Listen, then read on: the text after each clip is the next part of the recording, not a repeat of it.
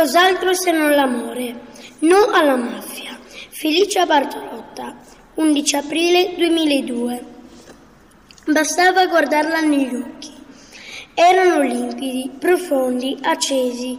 Anche solo con gli occhi Felicia Bartolotta sapeva raccontare la sua storia e quella di suo figlio, Pepino Impastato. La portava scritta in quella rete di rughe fittissime, dipinta sul volto, così spigoloso e al tempo stesso così fragile. Per anni però nessuno aveva voluto ascoltarla. Era una storia terribile, ma aveva un bel finale. O perlomeno un finale giusto. Per ottenerlo però aveva dovuto lottare tutta la vita. Nel frattempo i suoi capelli si erano fatti bianchi. Li portava corti e questo la rendeva ancora più simile a Pepino. Adesso, dopo tanti anni, i giovani facevano la fila davanti a casa sua per stringerle la mano e stare ad ascoltare. C'era addirittura chi si imbarcava in lunghi viaggi per andare in Sicilia e raggiungerla a Cinisi, quel piccolo paese, poco distante da Palermo. Lei li faceva entrare in casa e gli mostrava la stanza di Pepino. Era rimasta immutata nel tempo, proprio come l'aveva lasciata lui. Il, re, il, letto rifatto, con la stessa coperta, i libri sulle mensole, i quaderni sulla scrivania, come se dovesse tornare da un momento all'altro. Poi Felicia indicava agli ospiti un divanetto, un divanetto, sedeva di fronte a loro e cominciava a raccontare. Mio figlio non sopportava l'ingiustizia, diceva. Da quel momento in poi era impossibile staccare gli occhi dei suoi. Ogni parola detta da lei scivolava dritta nell'anima di chi ascoltava, per rimanere custodita per sempre. Non era l'unico a, po- a protestare contro la mafia qui a Cinisi. Cinisi, spiegava e poi, puntando contro l'interlocutore, il, il lungo indice ossuto, affermava decisa, ma mio figlio era il più intelligente e il più coraggioso. I fatti erano questi. Quando aveva circa 30 anni, Felicia aveva sposato Luigi in passato, figlio di piccoli allevatori del luogo. Qualcuno le aveva sconsigliato di farlo. Lascialo stare, gli avevano detto, la sua è una famiglia di mafiosi. Ma lei cosa fosse questa mafia? Non lo sapeva ancora e non aveva voluto prestare orecchio a quelli di, di Cerie. Poco dopo la fine della seconda guerra mondiale erano nati Giuseppe o come lo chiamavano tutti Peppino e Giovanni. Presto i rapporti tra Felice e suo marito si erano deteriorati. Appena sposata fu l'inferno, raccontava, attaccava lite per tutto e non si doveva mai sapere quello che faceva, dove andava. Tutto quel mistero serviva a nasconderle la verità. Luigi e la sua famiglia erano coinvolti in affari illegali. Luigi, infatti, era amico e socio d'affari di Tano Badalamenti, uno dei più feroci e potenti mafiosi siciliani. Nel 1963 il cognato di Luigi, Cesare Manzella, venne ucciso dall'esplosione di una bomba nella sua automobile. Anche lui era mafioso ed era stato assassinato da un avversario in affari. Quando lo seppi pensai veramente sono delinquenti. Allora esclamava Felicia e i suoi occhi si riempivano dello stesso stupore che aveva provato quel giorno. Anche Peppino lo pensò. Aveva solo 15 anni, ma quel giorno si chiese cosa fosse la mafia e prese a chiederlo in giro, ottenendo come risposta una particolare specie di silenzio. Le persone si rifiutavano di raccontare ciò che sapevano. In questo modo chi per paura, chi per convenienza. finivano per coprire le malefatte dei criminali. Quel silenzio li li proteggeva da ritorsioni e al tempo stesso li rendeva complici. Quel silenzio si chiamava omertà. Riuscì comunque a farsi un'idea. La mafia era un'organizzazione composta da persone violente, legate tra loro da rapporti di famiglia e di affari.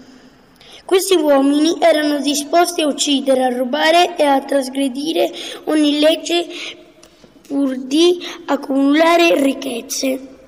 Stavano rovinando la sua terra, limitando la libertà dei suoi abitanti, instaurando un clima di terrore e di ingiustizia. Fra questi criminali c'era anche suo padre. Peppino decise di affrontarlo e tra di loro cominciarono a scoppiare violente liti. La mia vita divenne una lotta continua, raccontava Felicia. Una sera mi accostai al suo letto e gli dissi, Giuseppe, figlio mio, io mi spavento. Ma Giuseppe non era il, il tipo da spaventarsi. Prese a scrivere articoli sui giornali e a tenere comizi in piazza. Il padre lo cacciò di casa e nessuno gli, più gli rivolgeva la parola. Proseguiva Felicia. La gente aveva paura e fars, farsi vedere con il suo giornalino in mano o ai suoi comi, comizi e invece lui voleva parlare a tutti, voleva lottare contro l'ingiustizia e ci riuscì. Peppino trovò lo strumento perfetto per entrare nelle case dei suoi concittadini, senza che questi dovessero compiere nessun atto di coraggio. Nel 1977, assieme ai suoi amici, fondò Radio Out, dei microfoni di quella emittente radiofonica. Egli denunciò i crimini dei quali via via venivano a conoscenza, in particolare il commercio di droga gestito dai mafiosi. Ma Peppino non era solo un ragazzo coraggioso, sapeva anche essere divertente e, scanzon- e scanzonato e così durante le sue trasmissioni si divertiva a sbeffeggiare quegli uomini così rozzi e volgari. In particolar modo uno tra questi, Tano Badalamenti, il feroce anim- amico di, di suo padre. Pepino si divertiva a chiamarlo grande capo Tano seduto ironizzato sul, sul nome del famoso capo indiano, Toro Seduto. Nessuno in paese parlava di Radio Out. Sembrava quasi che ne ignorassero l'esistenza. Ma nel, ma nel segreto delle loro case tutti l'ascoltavano, anche i, ma- i mafiosi, anche Tano Badalamenti. Io provavo a difendere Pepino dal padre che lo che lo minacciava e, prov- e provava pure a proteggerlo da se stesso, da quella sua sete di giustizia, ma non ci fu niente da fare. Una sera Luigi venne investito da un'automobile e morì. Se fino a quel momento era stato duro con il figlio, forse lo aveva fatto anche per proteggerlo dagli altri mafiosi, che lo volevano metterlo a tacere per sempre. Morto Luigi, ora Peppino non aveva più nessuno che lo difendesse. La mattina del 9 maggio 1978 la polizia ritrovò i resti del corpo di Peppino vicino ai binari della stazione. Qualcuno disse che stava organizzando un atto terroristico, che aveva intenzione di mettersi una bomba e, e che questa gli era esplosa tra le, man- tra le mani. Qualcun altro disse che Peppino era un ragazzo triste che aveva scelto un modo spettacolare per suicidarsi. Felicia conosceva la verità. Peppino non era un terrorista e nemmeno un uomo triste. Peppino aveva 30 anni ed era un uomo coraggioso. Che cosa potevo fare? Era mio figlio, gli ho sempre dato amore, cos'altro se non l'amore gli potevo dare? Ora che ora che era morto. Decise di continuare a dargliele, a dargliene. Agì come il figlio le aveva insegnato. Non si chiuse nel silenzio, non fuggì. Con grande coraggio denunciò l'accaduto ai giudici e chiese giustizia.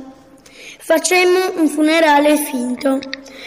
La bara era vuota, nemmeno un pezzo di mio figlio mi avevano dato, raccontava con gli, os- con gli occhi spalancati, colmi di un'immensa pena.